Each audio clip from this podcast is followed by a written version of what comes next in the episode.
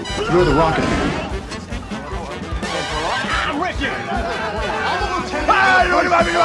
I'd like to take face off.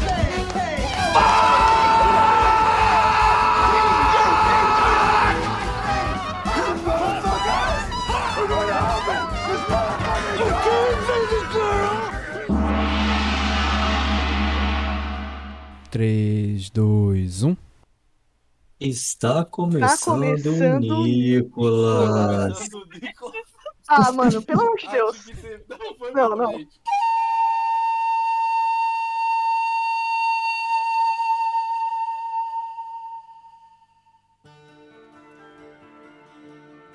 Bem-vindas e bem-vindos ao Nicolas, investigação aleatória recorrente e, por enquanto, final, talvez, sobre a vida do grande ator internacional Nicolas Cage. Aqui quem fala com vocês é PJ Brandão e estou aqui para hostear esse centésimo décimo episódio do podcast Nicolas. Uma honra tremenda de dividir 110 episódios, a vida e o meu coração com esses queridos que estão aqui junto comigo hoje, como por exemplo meu amigo Roberto Rodinei. Olá, Rodinei. Ah, pô, que fofo, o, PJ. Eu não sabia que você gostava tanto assim de mim, não. pô. Eu não gosto mesmo não, é... mas...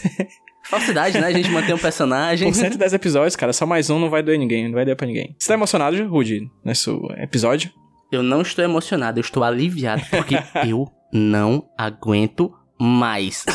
E não é humor, eu, eu realmente não aguento mais. Alívio também é um sentimento, né, JP? E você está aliviado, triste, feliz ou esperançoso com o futuro do país? Estou aliviado tal qual o Rei Charles III com a Sim. morte de sua mãe. Exatamente. E eu queria, antes de mais nada, é, avisar aqui que temos um convidado especialíssimo, mas queria conversar primeiro com ele e perguntar uma pergunta familiar, que o arroba dele é Hora Tiago, que imagino ele como acadêmico que é, que talvez seja Hora, vírgula Tiago, uma citação. E queria perguntar se Tiago é da família da Rita Ora, a famosa compositora, atriz e cantora kosovar albanesa. Você é da família da Rita Ora, Tiago Ora? Sim, somos primos. Ah, exatamente. Mentira, brincadeira.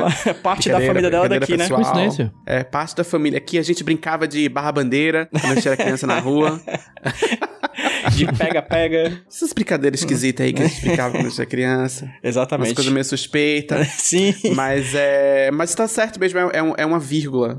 Meu usuário antigo era um palavrão, né? Aí eu tive que dar Ah. uma higienizada. Pra família, no- né? no- pra família Pra brasileira. ficar um pouco mais familiar. Que você sabe que eu sou uma, pessoa muito, muito familiar, que Sim. que tem um, um grande respeito pelos costumes e pela família tradicional brasileira. Então, eu não podia ter um palavrão no meu nome de usuário, então virou Hora Thiago. Mas era outra coisa antes. Você fez um rebranding, né? Tal qual Luva de Pedreiro, que falava caralho, agora fala caraca, né? Nos seus vídeos, né? Exatamente. Luva de exatamente. Pedreiro fazendo aí escola. É, o Thiago é da família. A família do Thiago é o proletário. É isso aí. Thiago, prazer ter você aqui no podcast, Nicolas. É um prazer estar aqui nesse podcast tão ilustre. Fiquei muito feliz com o convite. E vamos nessa. Perfeito. pra quem ouve o podcast Nicolas há 110 programas, sabe que no começo desse episódio a gente sempre chama é, um fato sobre a vida do Nicolas Cage nesse quadro que se chama Cage Fact. Fato Cage. E quem traz sempre nesses episódios que eu estou rosteando é o meu amigo Roberto Udinei, que nunca me decepcionou, nunca me decepciona e nunca me decepcionará. Por favor, Udinei, traga seu fato. Roberto Rusney, esse é meu nome, esse sou eu. E tentarei não lhe decepcionar, PJ. Achei muito curioso você começar é, investigando a árvore genealógica do Thiago, porque eu vou fazer isso. Porque assim, 110 episódios e a gente sempre traz um fato sobre a vida de Nicolas Cage. E chega um momento que não dá mais, velho. A gente sabe quase tudo do homem. Sim. Né? Eu, eu me sinto, sei lá, um esposo de Nicolas Cage nesse trisal com Rico Shibata, que é sua esposa, né? Então, o que eu resolvi fazer é investigar também outro personagem constante em nosso podcast, que não existia a menor necessidade de a gente passar tanto tempo falando dele, e eu vou continuar falando dele, que é Weston Cage. Ele mesmo, o filho de Nicolas Cage, o filho bruxo mago de Nicolas Cage, o filho metaleiro de Nicolas Cage e o filho ator de Nicolas Cage. Supostamente. O auto-intitulado ator Weston Cage, né? Sim. É, então eu resolvi procurar um pouco mais sobre Nicolas Cage, Weston Cage, pra ver se a gente tem mais algum insight, né? Eu achei aqui uma matéria chamada Filho de Nicolas Cage choca com semelhança com o pai famoso. Veja só. E aqui a gente tem alguns fatos sobre o Weston Cage, né? A gente tem aqui que eles já atuaram juntos algumas vezes. Claramente foi favor, né? Mostrando que Nicolas Cage é um pai presente. Sim. E tem uma aspa que eu achei muito curiosa, que é a seguinte, ó. O filho de Nicolas Cage, né, o Weston Cage Coppola, para evitar acusações de algum tipo de nepotismo, adotou o sobrenome do tio famoso Nicolas Cage, Francis Ford Coppola. Exatamente essa aspa. pra não ter nemo- nepotismo do pai, pega do tio, do, do, do tio de segundo grau. Ou, né, o tio, como é que é? É tio... É tio de... Primo de segundo grau? Não sei. Tio avô, pô. É tio avô, é. Basicamente, o Weston Cage, pra não cometer nepotismo, cometeu nepotismo, né? Tirou minha calcinha, me deixando apenas com calcinha e nepotismo, né? É exatamente, cara. É isso. E esse é um fato. Essa matéria é muito curta. Eu fiquei sem ideias. Rude, eu gosto que tu falou do filho do Nicolas Cage, sendo que o Nicolas Cage acabou de ter uma É filha, mesmo, cara. né? Tem dois dias. E tu simplesmente ignorou essa, essa informação, trazendo aqui pra um fact do episódio. O homem tá fértil ainda, o homem tá fértil ainda. 58 olha. anos e tá aí espalhando sua semente pelo mundo. Espalhando peque- pequenas gaiolinhas por aí. Eu total tinha esquecido é, o tempo de gestação de, de um neném humano, porque parecia que a, a esposa dele tava grávida, sei lá, desde o ano passado e esse neném não vinha, né? Tal qual aquele menino que tirou uma foto na Copa de 2014 com a mãe dizendo, eu nascerei hexa. E até agora Caralho. o menino tá esperando pra nascer. Até hoje na barriga da mãe. O menino já tá pagando mensalidade na barriga da mãe. Já assina Netflix há dois anos, tá lá na barriga da mãe até hoje. Ouvindo a gente. Fica aqui um abraço pro nosso ouvinte mais novo, que há oito anos tá pra nascer.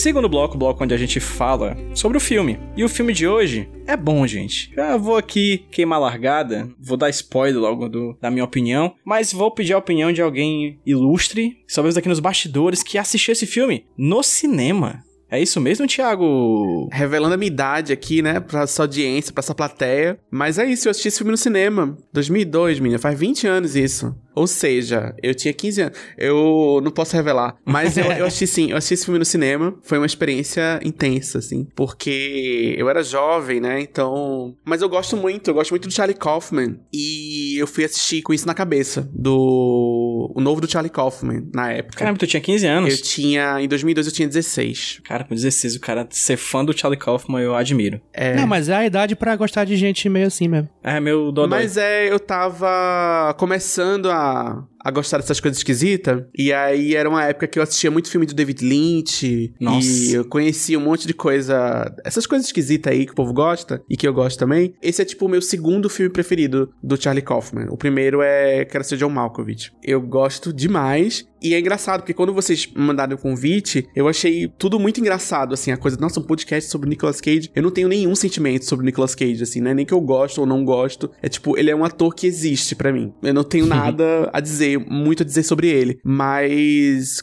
quando eu vi o filme, eu fiquei, caramba, nossa, será que foi de propósito? Eles, será que eu falei desse filme em algum lugar? E o pessoal achou que valia a pena me chamar. Eu não, não falei desse filme. Eu, é, é um filme que eu gosto muito, mas eu falei pouco sobre ele na internet. Mas deu muito certo. Acho que casou muito bem a escolha do filme comigo, porque eu realmente gosto muito desse filme. Eu gosto muito do Nicolas Cage nesse filme. É um filme que tá sempre na minha memória, tá sempre no meu imaginário sobre cinema, sobre criação, sobre escrever roteiro. Eu acho que toda vez que eu tô escrevendo algum roteiro, me vem alguma coisa desse filme, assim, me vem alguma imagem, alguma cena específica, assim, do, do Nicolas Cage deitado no chão e desesperado, tentando escrever, tentando ter uma ideia, tentando escrever alguma coisa. Então é um filme meio importante pra mim. Perfeito. Pra você, Rudinei, qual a sua opinião? Cara, então, quando a gente começou o podcast Nicolas, a gente estabeleceu um sorteio, né? Sim. E a gente já tinha visto algumas coisas, assim, e a adaptação estava na lista dos filmes que eu nunca tinha visto. E eu segurei até agora pra poder falar sobre ele, né? Pra poder assistir e falar sobre ele. E eu assisti pela primeira vez ontem. E assim, existe uma questão de que, obrigatoriamente, por a gente ter um podcast e ter escolhido é, fazer um podcast, a gente precisa fazer algo que é impensável na internet, que é emitir uma opinião, né? Uhum. Nossa, Ninguém faz isso, né? Infelizmente. Somos pioneiros. tá faltando isso aí, né? Pois tá faltando opiniões, né? Mas quando eu terminei de assistir esse filme, eu senti que ele quebrou alguma coisa em mim, ele bugou alguma coisa em mim que eu não sabia o que achar dele. Sabe? Assim, quando você assiste algo que você gosta tanto, você absorve aquilo de um jeito tão legal, né? Você entra na história e embarca nela, só que no final algo na sua cabeça meio que não funciona pra você conseguir concatenar seus pensamentos, né? Então, cara, eu vim hoje aqui mais pra escutar vocês do que pra falar propriamente dito, porque eu ainda tô tentando concatenar as ideias que eu tenho sobre esse filme, Tá né? processando ainda, né? O... Exatamente, ainda tá aqui, a barrinha do load ainda tá rolando, rodando aqui na minha cabeça. Mas tem algo nele que eu gosto muito, e é um dos pontos que eu mais me pegou, que é o seguinte, eu adoro histórias sobre o processo de criação de algo, né? Uma das minhas séries preferidas, e sei lá, acho que só eu assisto, é aquela How to Catch Fire, que é basicamente um grupo de pessoas querendo fazer um computador. Ô, essa, essa série é foda, hein? Olha aí, eu e o Thiago somos a, audiência dessa série essa no série Brasil. é foda, essa série é muito foda.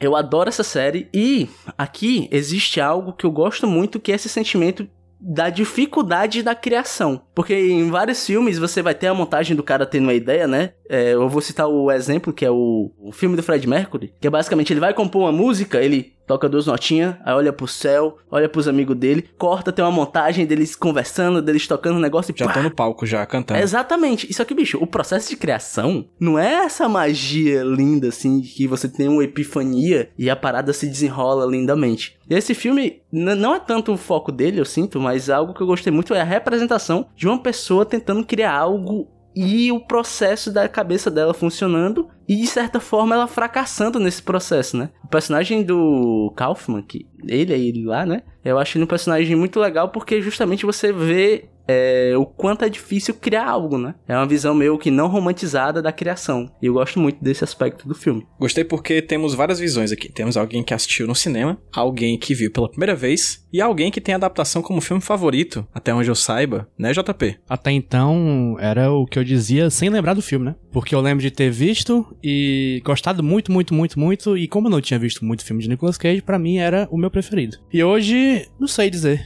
Porque pra mim o, a experiência de ter visto a outra face foi uma coisa catártica. é, porque eu sou desses, né? Eu gosto de ação e idiotice. Mas o a adaptação é filmaço, né, cara? É tipo, é um dos melhores que a gente já viu Sem aqui, dúvida. com certeza. Eu acho legal terminar com ele porque esse é um podcast sobre filmes, esse é um filme sobre um filme. Então tem uma. Como chama? Paralelismo bonito aí. Mas é, fodão, muito foda. É. hum, eu não sei nem, nem bem o que falar sobre ele, que eu que nem o meu rude, porque é muita, é muita coisa, muita informação, né? É. Não sei, PJ, puxa um assunto aí, cara, que a gente discute. Eu vou apelar pro nosso convidado, vou pedir pra ele, por Então, favor. o que eu acho legal é que ele é um. Ele não é só um filme sobre a arte de criar, claro, né? A gente vai se identificar com isso, sim. né? O que traz pra minha vida é isso. Mas é muito interessante porque ele é um filme sobre o processo de criação do próprio filme. Sim. Então vai ter a, a auto-inserção do Charlie Kaufman e a dificuldade dele de escrever um roteiro. E é isso, ele tá escrevendo o roteiro do filme que a gente tá assistindo. E Isso é muito louco. É uma coisa muito Charlie Kaufman de fazer, né? Ele tem essa coisa dos roteiros dele serem muito estranhos e malucos, e é sempre uma ideia muito mais absurda do que a outra. E chega uma hora que. Como que eu vou fazer isso aqui agora? Eu tava assistindo um vídeo ensaio hoje de um canal no YouTube que eu gosto muito, mas eu nunca tinha visto esse vídeo especificamente. É, é um canal que chama Lessons from the Screenplay. E esse canal é muito, muito legal, o cara que faz, ele é muito bom. E ele fez um vídeo ensaio é, sobre adaptação. É um vídeo ensaio sobre o processo de escrita do vídeo ensaio de adaptação. Ele faz meio Caralho. que a brincadeira que o filme faz, ele faz no formato de vídeo ensaio. Então ele cria um irmão, igualzinho no filme, ele, ele cria um irmão dele que fica lá na sala com ele, e aí o irmão dele decide fazer um vídeo ensaio também, que ele chama de vídeo ensaio, mas na verdade é um react do filme, mas ele chama de vídeo ensaio. E aí o vídeo bomba na internet. Todos os amigos do Tucker lá, que é o, o youtuber, amam o vídeo do irmão dele, bomba e é super aclamado. E os outros vídeo ensaístas fazem vídeo ensaio sobre o vídeo ensaio e ele não consegue começar a escrever o roteiro. No meio dessa coisa toda, ele tem conversas sobre o filme com o irmão dele. Ele fica corrigindo o irmão dele. O irmão dele fala assim: Ah, é, a adaptação quebra todas as regras de, de roteiro. Ele fala: Não, é justamente o contrário. É um filme completamente absurdo porque ele segue todas as regras de storytelling. Ele segue todas as regras mais básicas de roteiro e ainda assim consegue ser subversivo. E aí é um vídeo de 20 minutos nessa brisa. E aí eu fiquei muito brisado nisso, assim, assim. Eu nunca tinha visto esse vídeo, eu fiquei assistindo. Gente, que loucura. Muito bom, recomendo muito. Chama Lessons from the Screenplay. É, se você colocar lá Lessons from the Screenplay, lições de um roteiro, adaptação, você vai encontrar lá. Vale muito a pena, assim. Acho que é muito legal a experiência de assistir o filme e assistir esse vídeo logo em seguida, porque são essas reflexões, né? E o que a gente tira para mim é como é difícil a gente criar coisa, né? É como é um parto, né? Com perdão do, da, da comparação, mas é. Eu trago isso pouco para mim, pra minha vida, porque eu faço vídeos pro YouTube, né? Então eu faço esses vídeos nesse formato de ensaio e eu sou muito apegado afetivamente pelas coisas que eu escrevo e eu sempre acho que eu tenho que fazer sempre melhor, que eu tenho que sempre que me superar de alguma forma. Tanto é que toda vez que eu posto algum vídeo novo e passa, sei lá, um tempo, eu já acho que aquele vídeo é ruim, eu já não gosto mais e eu tenho que fazer um que vai ser melhor do que aquele. Então eu fico nesse clima de que como que eu vou fazer um vídeo que é melhor? Como que eu vou fazer melhorar o que eu já fiz? E isso me trava. Me trava no momento que eu não consigo mais criar. Acabou. Eu, eu fico deitado no chão igual o Nicolas Cage e eu não consigo produzir. Eu tive uma crise criativa no começo desse ano que eu fiquei completamente paralisado. Eu fiquei um mês sem conseguir escrever e eu tinha que escrever, sabe? Assim, eu tenho que postar porque é meu ganha-pão. Eu vivo disso. Como que eu vou fazer agora? Eu fiquei completamente maluco. Para eu poder sair disso foi todo um processo que envolveu terapia e tudo mais, que aí tinha a ver com questões pessoais também e, e enfim, várias questões nesse processo de escrever. Como que eu tiro uma ideia do papel? Como que eu faço isso? O que que vai sair disso? Como que vai ser minha reputação depois que eu colocar essas ideias no ar? O que que as pessoas vão pensar de mim se eu começar a escrever? E aí é muito interessante. É, tem várias coisas, né, pra gente falar desse filme, assim. Sim. Mas é muito interessante ver quais são as soluções que o Charlie Kaufman do filme encontra pro filme que ele tá escrevendo e como que ele sai desse lugar, dessa, desse lugar de paralisação, assim. Como que ele sai disso. Eu acho que o filme, ele resolve isso de várias formas muito interessantes. E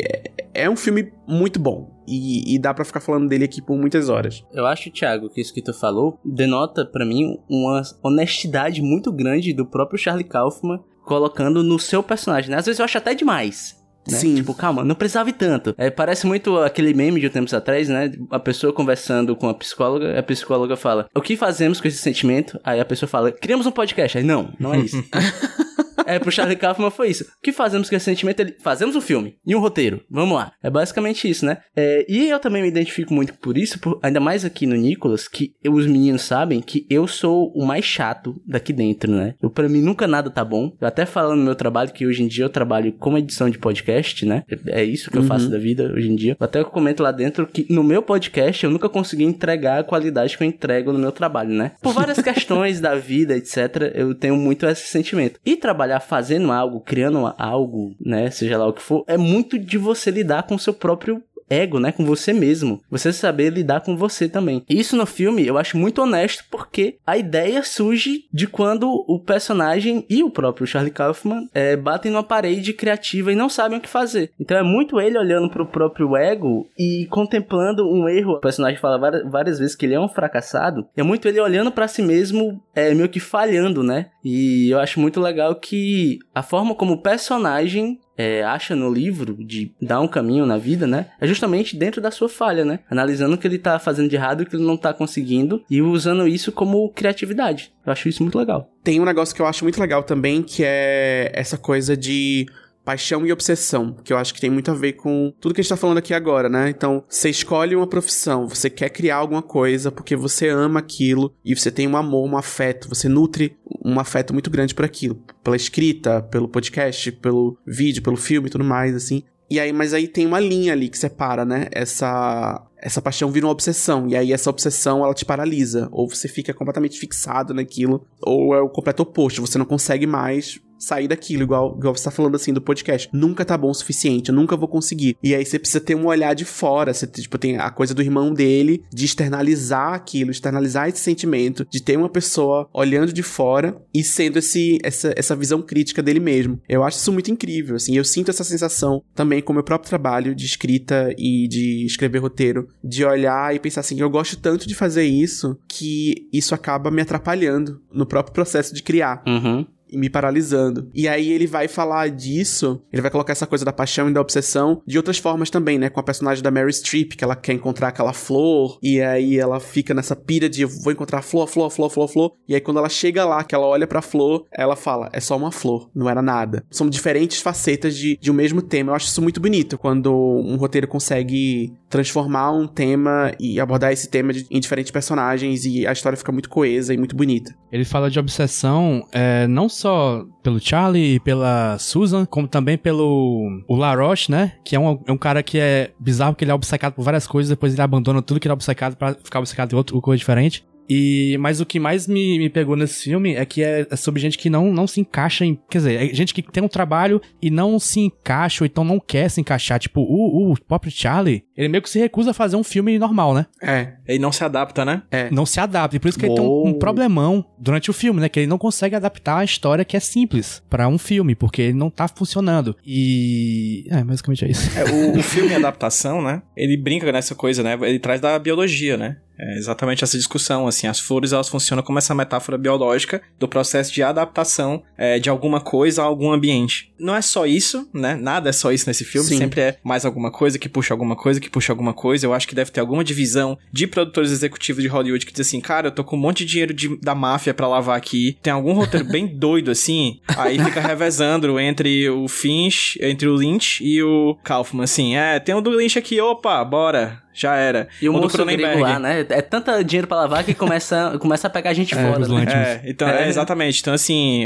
tenho que ter mais gente doida, assim, pra poder, né, fazer roteiro dodói pra esse dinheiro da máfia e pra essa galera, né? E Cara, aí... eu adorei muito isso, o, PJ, porque a gente tava conversando sobre isso em off, sobre o... É Ama, né? O nome da HQ? Ama? Ama, é, A-A-M-A, do Frederick É. Peters. A gente tava conversando sobre isso e uma coisa que a gente gostou muito é que ele estabelece a loucura da história dele e ele vai a fundo, né? Isso. No que ele se propõe. E eu gosto muito do Charlie Kaufman, também é um cara que eu gosto muito. Ele trabalha pouco, né? Eu tava olhando aqui. É. Tem pouca coisa, né? Ele e o Spike Jones também, que eu também gosto Sim. muito dos dois. Spike Jones, sei lá, tá fazendo 200 mil clipes e filme ele não faz um. Faz um filme aí, uma unidade, custa nada.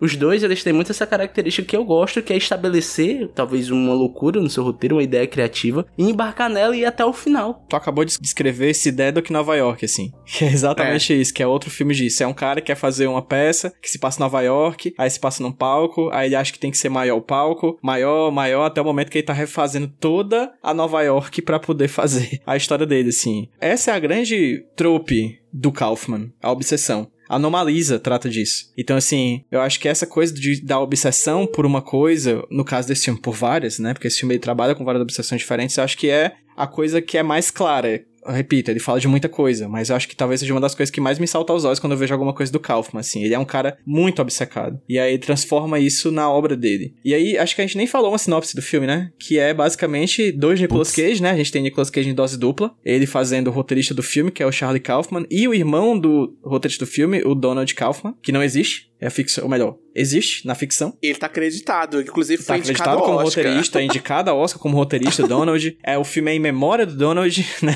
Então, assim, é, tem várias brincadeiras desse tipo. O Kaufman, ele recebe a missão de adaptar um livro que realmente existe, que é O Ladrão de Flores, da Susan Orlean, que é uma jornalista que realmente existe, que faz um filme sobre um cara que rouba flores que realmente existe. Então, assim, era pra ser um documentário, vira ficção e depois vira uma coisa que é difícil de dizer que é biográfico, que não é, porque é um filme que ele o tempo inteiro é uma metaficção, né? Que o tempo inteiro ele aponta o dedo pra ele próprio e diz: Isso aqui é um filme. Isso aqui é um filme, isso aqui é um filme. E, aqui, e como filme ele pode te enganar, ele pode virar outra coisa. Eu juro, também eu tenho muita dificuldade de dizer sobre o que é. Eu tenho facilidade de dizer sobre o que é, porque é muitas coisas, mas eu tenho dificuldade de definir, porque eu acho que esse filme é indefinível, assim. É um negócio que toda vez que você chega nele, que você entra nele, você entra diferente, o filme também diferencia com o tempo, enfim, o mesmo homem não entra duas vezes no mesmo rio. E a gente não assiste duas vezes a mesma adaptação, assim. Tem uma coisa interessante que a, a Susan Orlean, né, que é a autora do livro que ele tá adaptando, que é, né, como você falou, ela, ela realmente existe, é... mas várias coisas que acontecem no filme são liberdades é, liberdades artísticas que o Kaufman tomou, né? Então, por exemplo, nunca teve aquele momento lá da Flor, a relação dela lá com o cara também, é tudo meio que invenção do filme. Sim, assim, total. perto, do, perto do final é tudo um monte de invenção do filme. E aí eles mostraram pra ela, né, meio que o roteiro. E ela ficou revoltada. Odiou. Esse filme quase não aconteceu por causa do final, né? De como ela é retratada no filme. E aí, hoje ela falou, li uma entrevista com ela e ela fala que hoje ela gosta muito do filme, assim, que depois eles sentaram, explicaram com ela, deram liberdade total, assim, pra ela vetar. Se ela quisesse ter vetado, ela teria vetado. Ela precisou parar um pouquinho, pensar e falou: não, beleza, vai lá, gente. Mas ela achava que a carreira dela ia ser destruída por causa do, do filme. E tem essa parte no filme, né? Que ela acaba se envolvendo com La Roche, né? E é engraçado que quando você vai botar no Google, eu fui procurar o nome dela, né? Susan Orlean no Google. E aí no Google, ele dá o autocomplete, né? Ele completa a sua pesquisa. E tem uma das pesquisas que é Susan Orlean and Husband, que é tipo ela e o marido. aí eu fiquei pensando no Natal da Família em 2002, sabe? Tipo, Sim. todo mundo se reunindo, aí o marido tá lá, aí o pessoal, Susan, né? E o botânico lá, hein? Eita, marido da Susan. Eita, este, eita. Eu vi lá, eu vi lá o filme, Eu vi viu? o filme Vi lá, o hein? filme, Então viu? a gente tá sabendo, né, gato? Isso é, tipo, Mas se virassem pra mim e falassem assim, olha só, a Meryl Streep vai te interpretar, eu ia. Faça o que quiser comigo. por favor. E sobre isso eu acho legal que a própria Susan, de verdade, ela comenta que ela, ela gosta do, da interpretação da Meryl Streep, que ela não, não tá interpretando a Susan. Ela fala que a, a Meryl Streep tá interpretando a Susan que tá na cabeça do Charlie Kaufman enquanto ele lia o livro. Cara, é verdade. Que esse é o jogo, É né? uma grande pira, né? É muito. Nossa. Pois é. É muito interessante, é muito interessante. E sabe o que eu acho interessante mais ainda? Assim, tem muitas coisas interessantes, né? É, esse filme é muito louco, é muito maluco, ele é muito subversivo, ao mesmo tempo em que ele segue todas as regrinhas Uhum. de um roteiro Sim. hollywoodiano. Eu acho isso muito interessante. Até o final, de ter uma perseguição no final. Assim, ele faz tudo direitinho pela cartilha, e ainda assim, se assiste, você fica, que diabo foi isso que eu acabei de assistir? Ele não só segue as regras certinho, como ele joga na sua cara. Joga tá na vendo sua esse cara cara. aqui? Ele mandou seguir as regras, então eu tô seguindo as regras. O, menino, o Robert Marquinhos, que eu falo tanto Sim. aqui, pô. Robert Marquinhos tá lá, Robert McKee, autor de Story. O Logan Roy, né? É, exatamente, interpreta, Logan interpreta ele. Inclusive foi sugestão do próprio McKee, eu acho, pro ator. Sim. O Nicolas Cage várias vezes, né, o Charles Kaufman, o Nicolas Cage é, várias vezes aparece lendo o Story, o livro, que já lemos, né? É muito legal o livro. E aí, realmente, essa vibe dessa regra mesmo, é uma parada meio seita, é engraçado. Tem uma parte que o Nicolas, o Charles Kaufman diz, parece uma seita. Aí o dono diz, não é. Aí, tipo, tá olhando assim pra ele super amedrontante. tipo, não é uma seita. Sabe, uma parada assim, é muito bom, É cara. exatamente o que uma pessoa que está numa seita diria, né? Exatamente o que uma pessoa está na seita diria. Exatamente o que uma pessoa está na seita diria. Exatamente. Cara, assim, antes da gente falar de Nicolas Cage, que há muito a se falar de Nicolas Cage nesse filme, eu acho. Mary Streep, que conceito, né, mas Que mulher. Que mulher. Cara, a cena dela indo pro banheiro, saindo da reunião com os amigos dela lá e mudando de rosto porque tá tesudíssima. Ela tá, tipo, com muito tesão, assim, ela tá sonhando e delirando, né? E não é. Não sei se é ela, não sei se é ela na versão do Charlie Kaufman, ele escrever no livro. Só sei que ela tá ali, cara, ela transborda muita coisa num- numa virada de olhar, assim, entendeu? Tipo, numa mudança no cabelo, numa pegada no cabelo. Ela é uma atriz que me impressiona, assim. Ela, ela me impressiona desde aquela cena, sei lá, do Oscar, em que a Anne Hathaway e a. Sim. Como é o nome dela, cara? Do Diabo Emily, Prada? Emily Blunt. Emily, Blunt estão brincando com ela na, na plateia e ela muda de expressão de uma virada de câmera pra outra, assim. Cara, essa mulher, ela, sei lá, ela é, ela é uma entidade, assim. Ela é uma entidade. Ela é a própria deusa da atuação personificada numa pessoa, assim. É impressionante. Devia ganhar um Oscar, né? Devia ganhar um Oscar. Eu achei ela injustiçada. O Oscar, a academia não olhou, de certa forma, pra carreira dela da, da forma Ela é certa. subestimada. Subestimada, Subestimada, né? É. Não só ela nesse filme tá muito boa, como o Chris Cooper, que ganhou o Oscar, inclusive, por esse filme, que é o John LaRoche. Isso eu acho um absurdo. Eu acho um absurdo. Eu acho um absurdo. Eu acho que ele tá bem. eu acho que ele é ótimo. Eu acho que ele tá maravilhoso com os dentes da frente quebrados. Mas puta que pariu, o Chris Cooper ganhar, o Nicolas Cage e a Meryl Streep não. Ah, véi. É. Na- Não. Mas quem é, quem é que tava concorrendo com ele, né? Tem que ver isso aí. Deram Oscar pro Polanski nesse ano, então já tá tudo errado. É, então, teve isso, né? Olha, a, a Meryl Streep perdeu pra Catherine Zeta-Jones em Chicago, acho Ah, que não. aí foi ah, garfado. Não. Ah, não. Aí foi é, garfado. então, assim, eu gosto muito do, do Catherine Zeta-Jones em Chicago. Mas assim, né? proporções, né? Tem proporções. Infelizmente, por causa dessa informação, já sou completamente contra a cidade de Chicago. A Sim. cidade de Chicago. Eu sou. eu Contra o estado de Illinois. Oh, mas eu gosto muito do personagem do... La, como é que é? Laroche? Laroche? Laroche. Laroche. La Roche. Porque você não vê um personagem. É aquela pessoa. aquele personagem é uma pessoa, tá ligado? Eu não consigo ver um homem atuando ali. É uma pessoa, eu fiquei chocado. E é doido porque o verdadeiro La Rocha é totalmente diferente. Ele é careca e. É, ele é outra pessoa, é outra coisa. Assim, ei, eu tenho que falar uma coisa aqui. Uma das coisas que eu fiquei matutando. Aqui, né? A gente tem que falar sobre ele. O capitalismo, né? Conhecidíssimo como as ruas de Paris. Tá dando o que falar. Tá dando o que falar. Tá na boca do povo. Quando eu falei de concatenar as ideias, uma das que ficaram assim mais na minha cabeça foi o seguinte. Até citando o próprio Maqui, né? Tanto o Maqui quanto o Sid Field, né? Que tem, são os dois manuais de roteiro mais conhecidos que, que tem por aí, né? Talvez a porta de entrada, né? Do rolê. É, eles têm uma coisa que eu concordo muito que eles defendem, é que o filme, né? A obrigação que o filme tem é basicamente de contar a sua história. Ou seja, quando você está escrevendo algo, a sua obrigação é para com aquela história. Isso em um cenário idílico, porque a gente sabe que, primeiro, o filme, a gente fala do autor do filme, o filme é uma obra coletiva, não existe um autor, apesar de você ter lá o diretor, o roteirista, o produtor que concatena as ideias, são várias pessoas que trabalham para fazer um filme, né? E também tem outra coisa que influencia na criação de um filme, que é dinheiro, né? Sim. Afinal, o, que nem diria o nosso querido Alisson Leandro Mascaro, o átomo do capitalismo é a mercadoria e o capitalismo age transformando simplesmente tudo à sua volta em mercadoria. Nós somos mercadorias, né? Afinal, vendemos nossa força de trabalho. E o filme, a indústria do cinema, que literalmente é uma indústria. É, eu já falo muito disso aqui, né? Às vezes uma arma ideológica muito grande e tem como função criar dinheiro, né? Gerar dinheiro. Ou seja, é por isso que a gente vê tanto filme meio que se moldando e tentando ficar mais comercial, né, etc. Afinal de contas, aquilo ali precisa se pagar, né? Não passar uma mensagem, não contar uma história. Antes de tudo, o filme tem que se pagar e tem que vender. E eu acho que o adaptação também bate um pouco nessa contradição, né? Porque o Charlie Kaufman tá se desafiando a fazer um roteiro fora do comum, né? Que ele não queria o clichê de um filme blockbuster, né? Um filme de ação. Ele até fala, não quer perseguição de carro, não quer um plot twist, ele quer apenas a vida, né? Mostrar a vida, falar sobre flores, e é isso aí. E existe um pouco dessa contradição dele tentando fazer algo diferente do habitual e o habitual cobrando ele de volta porque ele, ó, oh, você tem que entregar o roteiro. Essa a história do jeito que você tá querendo contar não vai funcionar, inventa alguma coisa, né? E é muito engraçado que a história, o roteiro dele começa a funcionar justamente quando o irmão dele entra dentro da história, né? Quando o irmão dele aceita fazer o roteiro junto com ele. Que aí o filme se torna um filme mais convencional ainda, porque ele vai ter a perseguição de carro, ele vai É. ter o plot twist, é, ele vai ter tudo que ele não queria colocar no roteiro dele dentro do próprio roteiro. E é mais meta ainda, porque que nem o Thiago falou, além de tudo isso, o filme também tem todas as batidas padrões que a gente encontra em manuais de roteiro por aí, né? Eu acho doido essa coisa do irmão, porque o filme muda quando o irmão lê o roteiro, porque é isso que ele quer dizer, né? O irmão entrando no jogo, o roteiro se torna um filme clichê. E é muito engraçado, assim, porque pra mim, a minha experiência vendo esse filme agora, revendo, né, depois de muito tempo, foi pra me mostrar de que Hollywood nos engana de forma muito fácil, assim. Eu me emocionei na porra da cena de- dos irmãos conversando e chorando. Vai se fuder, cara. Eu sei que é clichê, eu sei que foi posto ali pra me enganar e eu fiquei emocionado. Porque a trilha sonora sobe, os atores atuando do jeito que se atua numa cena de drama, irmãos conversando entre si, os enquadramentos, a tensão da possível morte de um deles. Tu tem ideia disso? Tipo, eu sabia que eu estava vendo uma coisa dizendo: Olha, você está sendo enganado. Isso aqui é só uma artimanha de um roteiro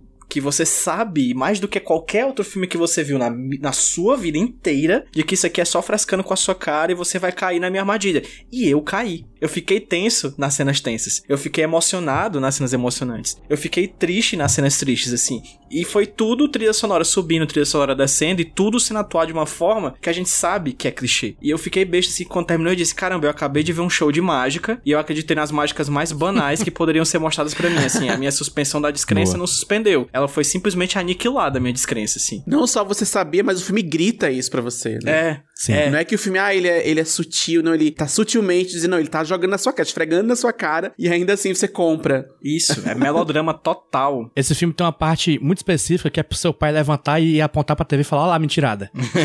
que é aí que, que tem a virada do filme, né? Eu queria é, falar sobre uma coisa que é o, o Rudy falou que o filme começa a mudar quando o irmão dele entra na, na jogada, né? Pra, pra escrever com ele. E o irmão dele nada mais é do que o- a interpretação do Charlie Kaufman sobre Hollywood, né? Eu acho. Basicamente. É um, é um roteirista qualquer. É um roteirista padrão que faz um filme blockbuster de sucesso e que aparentemente é tudo que o Charlie é, abomina, mas ele tem que abraçar pra fazer o negócio dar certo. Eu acho que ele meio que confirma que aquele Charlie Kaufman tá bem tá dentro dele, né? Sim, sim. É. Isso pra mim é parte da adaptação, né? Sim. Dele Exato. que é puxar essa parte dele que ele não curte, ele não respeita muito, claramente, mas ele vai usar pra fazer o que precisa fazer no seu Uma filme. hora ele tem que se tornar o Donald pra poder entregar o que ele precisa entregar, sim. né? Acho que todos nós, né? Todo mundo que a, a gente cria nessa lógica, a gente tá aqui criando. Né, eu faço vídeo pro YouTube, assim, e aí eu fico assim, caramba, mas eu não posso ficar, tipo, um mês sem, a- sem fazer upload no YouTube, senão o algoritmo vai cagar tudo, vai dar tudo errado, eu tenho que entregar alguma coisa. Então chega uma hora que, tipo, se eu não gravar amanhã, vai cagar tudo, vai destruir, tipo, eu tenho que entregar alguma coisa. Então tem essa coisa dessa adaptação, dessa metamorfose, né, dele se tornar esse irmão, assim. E aí ele mata o irmão, né, na história, assim, acho que tem um, Sim. tem um negócio simbólico também disso. Dele criar o irmão e depois ele matar o irmão. E mesmo ele tendo uma certa ojeriza ao que o irmão dele representa, ele também ama o irmão dele, né? Uhum. Então, apesar dele. É como se ele falasse: Eu não gosto, mas eu ainda vou, sei lá, assistir o Homem-Aranha e bater palminha e falar Uou! quando apareceu o Tobey Maguire, tá Sim. ligado? Na tela. Sim, sim.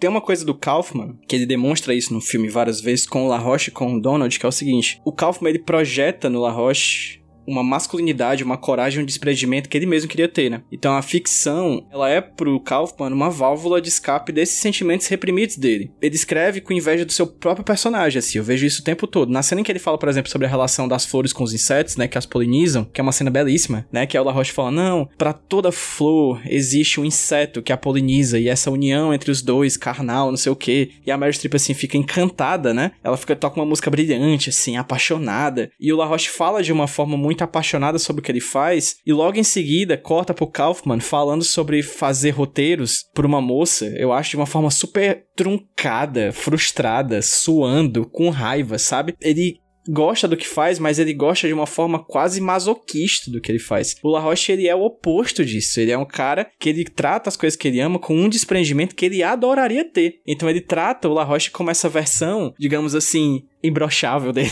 sei lá, tipo uma, uma versão meio fálica dele, assim, de, de, de realmente de poder, que ele gostaria de ter, mas ele não tem. Na ficção ele pode. Ele pode projetar em um homem o homem que ele gostaria de ser, mas nessa vida real, entre aspas, fora do roteiro, ele não consegue, de jeito nenhum. É por isso que Charlie eu falei Kaufman da deve ser a terapia. pessoa mais insegura do mundo, né? Porra, demais. E deve ser insuportavelmente insegura, daquelas que deve ser chata pra porra. Esse filme é uma crise de masculinidade. Total, total. E é uma reflexão interessante sobre isso. Assim, tem, assim, existem muitos filmes sobre crise de, de masculinidade, mas a solução que o filme traz pra isso é uma solução que não tá dentro dessa lógica de masculinidade tóxica que geralmente tá em Hollywood, assim. Eu acho isso interessante. O que o filme quer que o personagem abrace não é uma coisa nem outra, assim, é, é alguma coisa que tá diferente. Eu acho isso interessante. Sim. E assim, a gente já adiantou, né? Falamos bastante do Nicolas Cage, mas eu acho que agora a gente pode entrar oficialmente no tema Nicolas Cage, no personagem do Nicolas Cage, nos personagens do Nicolas Cage. Falar aqui nos Cage Moments, os momentos mais Nicolas Cageanos do filme. E eu acho que vai ser um misto de momentos que a gente bate o olho e diz: Isso é muito Nicolas Cage com. Puta que pariu, que atuação. Cara, a vibe Clark Kent,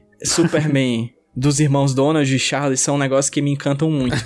Você não precisa ouvir eles falarem. Você basta ver eles andando. Que você sabe quem é quem. E tá muito bem feito isso. Muito bem feito isso. Né? Tem uma cena no começo do filme, que é a primeira cena em que o Donald aparece, que é uma conversa entre os dois. Que eu acho impecável. Eu fico olhando o diálogo e eu procurava alguma coisa imperfeita no diálogo. Como, tipo, como é, é, foi... Só que não tem. Não tem nada imperfeito. A conversa é fantástica. Um interrompe o outro. O outro deita na cama. Aí vem o outro engatinhando e se deita no chão pra esticar as costas. E aí um fala em cima do outro. Tem um vídeo que eu adoro, um vídeo ensaio de um canal que eu não lembro agora o nome, mas é sobre os diálogos do Noah Baumbach, né? E eles usam aquele Ma- The Meyerowitz, que tem o Adam Sandler e o Ben Stiller, como exemplo. Que ele fala que os diálogos hollywoodianos, eles costumam ter um quê de shakespeariano. E o que é o shakespeariano? É o teatral. Uma personagem fala, depois outro personagem fala, depois uma personagem fala. Então um personagem espera o outro terminar de falar pra falar. Então Tarantino é assim, ele fala sobre vários autores que são assim. E o Bom- Baumbach, ele puxa o fato de que os personagens nos filmes dele parecem falar que nem a gente. A gente aqui gravando podcast não vai aparecer na edição, porque o Rudy é um excelente editor, mas Às vezes aparece. é, ma- mas a gente interrompe um outro, a gente fala e para, porque o outro começou a falar é, opa, desculpa, pode continuar. A gente faz isso o tempo todo, a gente adentra o discurso um do outro, a gente fala um em cima do outro, a gente não compreende o que o outro tá falando, porque a gente está falando em cima do outro. Então, assim, às vezes o diálogo no cinema, ele é muito ordenado. Na vida real é um caos. E aqui nesse filme a gente tem isso com dois personagens que são interpretados pelos mesmos atores. E é o Nicolas Cage duas vezes conversando entre si, se interrompendo, falando em cima do outro, sendo mal educado. Opa, desculpa, fala de novo. Cara, é muito impressionante. É muito impressionante. Sabe? Eu acho que o Spike Jones merecia ter outros filmes aí. É muito bom. Esse menino, aí, esse menino aí tem um futuro, né? Tem, cara. Tem, sabe? Tem... Ele é bonzinho, sabe? é bonzinho assim. É, tem futuro. Tiaguito, Nicolas Cage, Opa. hein, cara? O que, que você achou do menino Nicolas? Ah, muito bom, né? Muito bom, muito bom, muito bom. Assim, é, é realmente, igual você falou, assim, é impressionante. É impressionante como você não precisa ouvir a pessoa falar para você ver que é um personagem diferente. Eu fiquei bem impressionado. E como eu falei no início, né? Eu não tenho muita uma relação afetiva com ele. Não, ele não é uma figura muito proeminente no, no meu imaginário sobre cinema. Mas tem alguns filmes que ele fez que eu gosto muito. Então tem esse, tem o Coração Selvagem, tem um filme aqui e ali que, que me pega. Esse filme me pegou, me pega muito. Assim, eu olho, nossa, esse cara realmente, ele tem futuro aí, hein? Nessa, nessa coisa aí de, de atuação, assim. Muito bom, muito bom mesmo, assim. É bem impressionante. Rudy, teve algum momento aí que Nicolas Cage saltou-lhe aos olhos? É uma atuação bem Nicolas Cage, né? Que dá muito pano pra manga pro Nicolas Cage, que a gente sempre espera ver, né? Quando a gente criou esse podcast, a gente tava esperando o grito, o, o overacting, tudo. E isso tem aqui também, né? Até porque ele faz dois personagens diferentes, então tem muito espaço para ele brincar com o exagero, né? Mas eu gosto muito, cara, de como o filme também consegue ser sutil. Por exemplo, tem no começo o Nicolas Cage tá tendo a relação com a moça, né? Que estão saindo e tal. E tem sempre no finalzinho dessa cena aquele momento que é muito esquisito na sua vida, que é quando você está conversando com seu crush, com a sua paquera, com seu esquema. Não seu esquema não, você tá ali, né, no flerte, e você não sabe se tá na hora de tentar beijar a pessoa ou não, e fica aquele negócio meio, sabe, vou, não vou, vou, não vou. E é tão engraçado o jeito que ele filma isso e, e às vezes dá aquele sentimento de office de, sabe? Constrangimento. De constrangimento nessas ceninhas. Você vê que nada precisa ser gritado para falar assim. Ele também fala que, ah, eu sou um fracassado, eu sou. Eu não levo jeito para nada, né? Eu sou um fracasso, eu estou gordo, estou calvo, etc. Apesar dele verbalizar, ele pôr em palavras na boca do seu personagem, o filme também dá espaço para mostrar nessa sutileza, né? Você vendo ele não sabendo o que fazer quando tá conversando com a moça, né? Coisas pequenas também mostram de como tá sendo extraído uma boa atuação de um bom ator. Mesma coisa da Meryl Streep, né? Por exemplo, no momento que o cara toca no cabelo dela, automaticamente você vê que a feição dela muda, né? Você percebe que ela meio que entrou no modo de defesa da personagem. Então, apesar de ter momentos grandiosos de grito, de, né, de coisas grandes, eu gosto muito dos detalhes pequenininhos desse filme também. JP, o que, que, você achou do Nicolas Cage, cara? É uma atuação agoniante. Eu ficava nervoso por ele. É, eu não queria mais olhar pra cara dele, porque ele me dava raiva enquanto pessoa insegura. Me via muito nele, infelizmente. É. Não sei se tem alguma cena que, me, que eu destaco assim como um, um Cage Moment, assim. Mas é o resumo é agoniante. Eu tenho uma cena que é Cage Moment. Que é Donald então Kaufman dizendo que vai fazer um A Little Push Push in the Bush. Eu acho essa cena fantástica. O famoso tchaca tchaca na buchaca.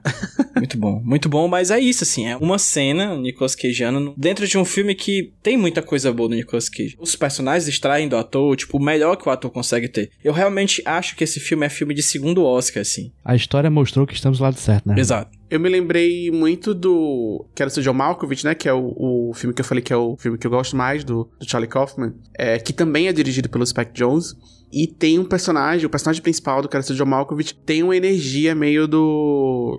do Charlie Kaufman Sim. de adaptação. Né? Eu, eu, sinto um pouco essa energia, que é o. Eu esqueci o nome desse John ator. Cusack. John Cusack. E eu fiquei pensando, nossa, o John Cusack faria muito bem o Charlie Kaufman. Mas eu acho que tem uma coisa meio metacasting no Nicolas Cage, que eu acho que quase todos os filmes dele são meio assim, principalmente os mais recentes, assim, dos anos 2000 pra cá. Eu acho que quase todos os filmes do, do Nicolas Cage tem uma coisa meio metacasting. Tem que ser o Nicolas Cage ali, porque tem toda ah, uma energia e toda uma coisa que você espera de um Nicolas Cage naquele momento. Então, apesar de eu achar que o John Cusack faria muito bem, não teria essa energia que eu acho que o filme quer ter.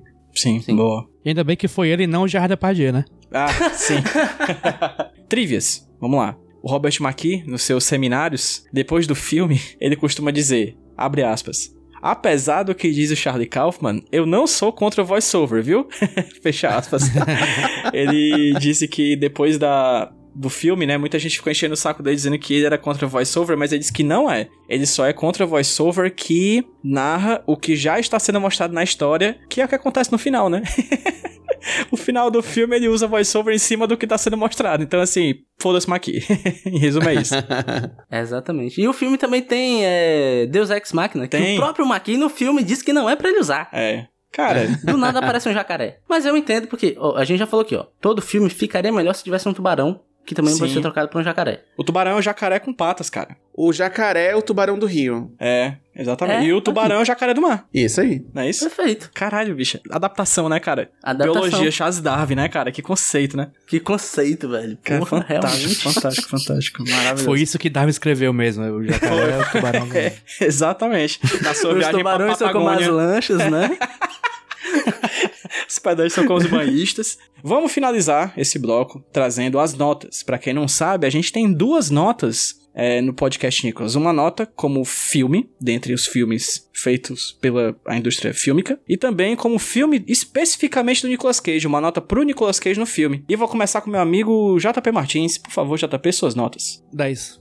Basicamente, gostei muito, não vejo defeitos. Ele é o que o, o peso do talento quis ser, Caralho, sim. só que não conseguiu de jeito nenhum. Tem muitos paralelos, né? que Você, quem viu os dois, percebe. E 10 pro Nicolas Cage tá perfeito, porque o Nicolas Cage tá, tá tipo, dedicado. Além de estar dedicado, ele tá bom, né? Porque nem sempre que ele tá dedicado, ele tá bom. Mas esse que ele tá dedicado, tá bom, com emoção. E é isso, nota A 10 emoção é bom, pro gosto. filme e pro Nicolas Cage. Show de bola. Roberto Rudinei. Eu gostei muito desse filme, eu gostei pra caramba. Eu acho que certa vez, é, JP disse que esse era um filme muito rude movie, né? Muito a minha cara. É pra caralho. Olha, está certo. Você vê que realmente a convivência é tudo. Que realmente é um filme a minha cara, o meu jeitinho. Eu adorei. E eu pensei a mesma coisa, JP. Vendo assim, eu lembro que eu comentei em algum canto que, tipo, ah, imagina só a ideia do peso do talento executada por alguém com um tiquinho mais de talento. E já existia, Pronto. pô. Adaptação. Exatamente. 20 anos antes. 20 anos antes, pois é. É, Outra coisa que eu fiquei muito na cabeça do filme é, é, é o seguinte: certa vez eu estava conversando com uma moça via aplicativo, Tinder, e ela tava lendo Robert McKee. E ela tava odiando porque tava achando ele muito conservador safado. Família brasileira, tá ligado? E eu fiquei muito com isso na cabeça pelo resto da minha vida. E quando ele apareceu no filme e começou a gritar com a plateia, eu achei muito engraçado por causa disso. Eu adorei esse trechinho, uma piada só para mim, né? Feita 20 anos antes. e é isto. É, e pro Nicolas Cage, cara, dezão. Nicolas Cage. Seria bom se ele continuasse fazendo filme bom, né, velho? Não as desgraças que às vezes ele faz a gente assistir. Mas é parte, né? É parte do, do charme. Sim, Parte da mística. É uma roleta russa. O Nicolas Cage é uma roleta russa. exatamente. é uma é uma benção e uma maldição ao mesmo tempo. Tiago, por favor, suas notas. Olha, eu vou dar pro filme, eu vou dar nota 9, porque eu tenho um- uma norte aqui na minha cabeça que quando não tem gay eu já, eu já tiro um ponto. Justo. Então eu tiro um ponto aí só porque não tem gay, mas de resto tudo ótimo. E pro Nicolas Cage, nota 10, 10 Nicolas Cages. Fantástico. Como o Nicolas Cage interpreta dois personagens diferentes, né? Eu vou dar duas notas, Ah, lá vem. certo? Lá Ah, vem. lá vai, lá vai. Vou dar uma Eita. nota 10 pra um e uma nota 3 pro outro pra fechar a nota 13. Sem nenhum Faz o L. motivo aqui, além disso, só meu, meu voto é secreto. Mas não, vou dar nota 10, certo, pro filme e pro Nicolas Cage. É impecável esse filme, sério, assim, eu acho fantástico. Eu já assisti há um pouco tempo atrás, assim, tinha gostado muito antes de gravar o Nicolas, antes de começar o Nicolas. E eu acho que foi o filme perfeito pra encerrar essa fase do Nicolas, assim, porque é um baita filme, assim. É o Nicolas Cage no auge, no momento muito bom da carreira, um, um filme esnobado pela academia, como filmes bons costumam ser. E pra mim é isso. 10 filme, 10 Nicolas. E a gente tem uma nota final, né, Jota? Nós temos uma nota final. Pro filme ficou a nota 9,7 e pro Nicolas Cage ficou a nota ou 10 ou 10,75 se você considerar o 13 do PJ. Bom Fechou, gente. É isso aí. É isto.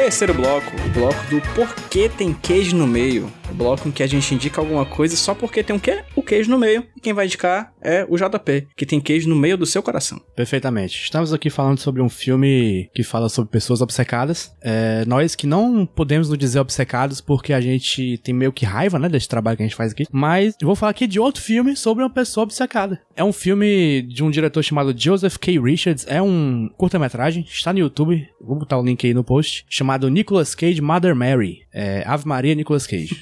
Ave Maria não, é Nossa Senhora Nicolas Cage. Que conta a história de um rapaz que se muda para a capital do Equador, que é Quito, nunca mudou. E lá ele encontra um retrato de Nossa Senhora, cujo qual o rosto parece muito com o do ator internacional Nicolas Cage. E ele fica obcecado por esse quadro e tal hora ele começa a imitar cenas do Nicolas Cage. E é uma doideira, não é muito bom não, mas tá aí. Porque tem queijo no meio. Nicolas Cage Mother Mary. Perfeito. Assisti pra gabaritar 50 filmes no Letterboxd.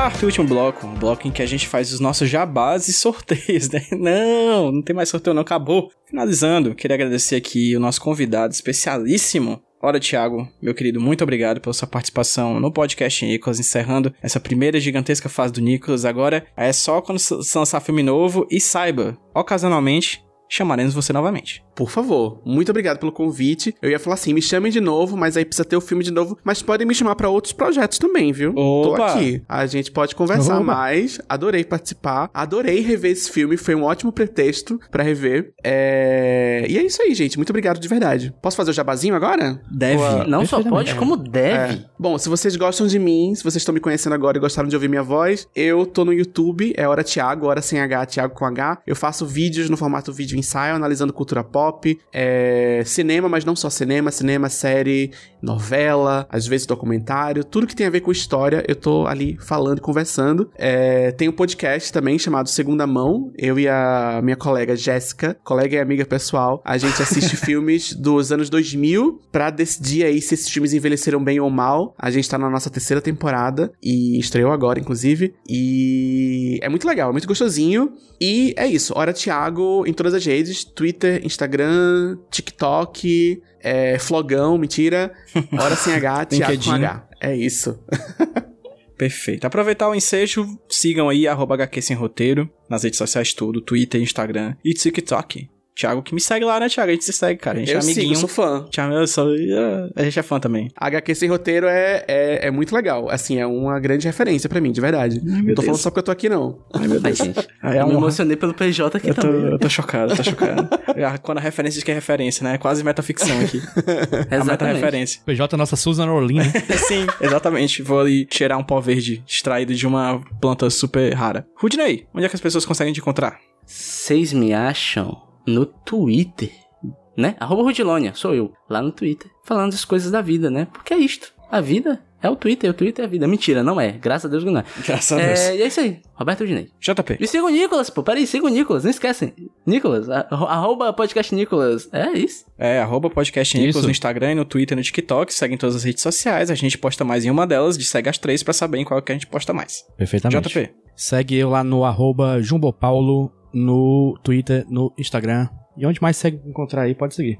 Perfeito. É, e o Podcast Nicolas também está no Apoia-se, apoia.se barra podcast Nicolas. Nos dê um pouquinho do seu suado dinheirinho para que a gente possa continuar produzindo coisas pro Podcast Nicolas. A gente vai entrar nesse ato de filmes, né, gente? Mas a gente Uhum. pretende produzir em breve um, sei lá, um overview aí do Podcast Nicolas em breve para não deixar vocês chupando o dedo. Teremos ano que vem também o Gaiola de Ouro, clássico, né, com os filmes desse ano de 2022. E assim que o homem lançar filme, pode esperar que a nossa opinião extremamente fundada em bases nicológicas, estará aqui pra vocês. Vocês querem falar alguma PJ, coisa, Jota? eu tô Rude? achando isso muito, muito a de despedida. Vamos deixar despedida pro próximo episódio, que vai ser onde a gente vai fazer um resumaço, ou sei lá o que, que a gente vai fazer. A gente vai decidir ainda. Verdade. Mas eu acho que já dá pra falar, JP, porque o ouvinte, ele está, oh meu Deus, o meu podcast Nicolas, ele está partindo, sabe? Final do, do Senhor dos Anéis, que a galera tá indo no barquinho, tá ligado? Sim, na Todo jangadinha. mundo vendo de, lan- de longe, assim e tal, etc. É, mas calma, faremos tal qual Galadriel na série e vamos pro lado do barquinho que há conversas de ter coisas aí, hein?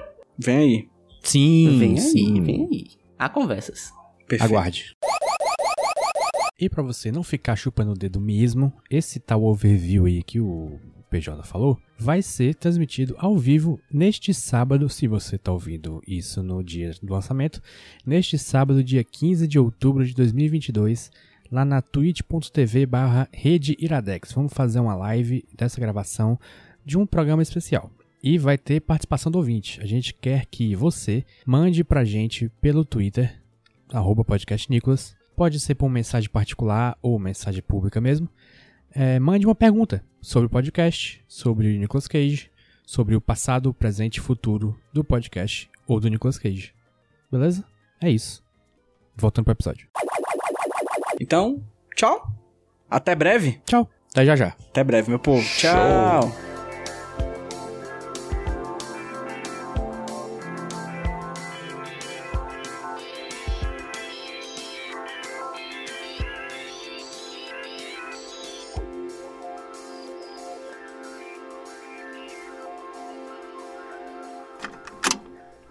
Eu sou o Rudinei e eu editei esse podcast. Eu sou o JP e eu sonorizei ele. Você pode ajudar o Nicolas compartilhando com seus amigos. E dando 5 estrelinhas no iTunes. Ajuda a gente, por favor. Deixe o seu recado depois do bip. Tchau!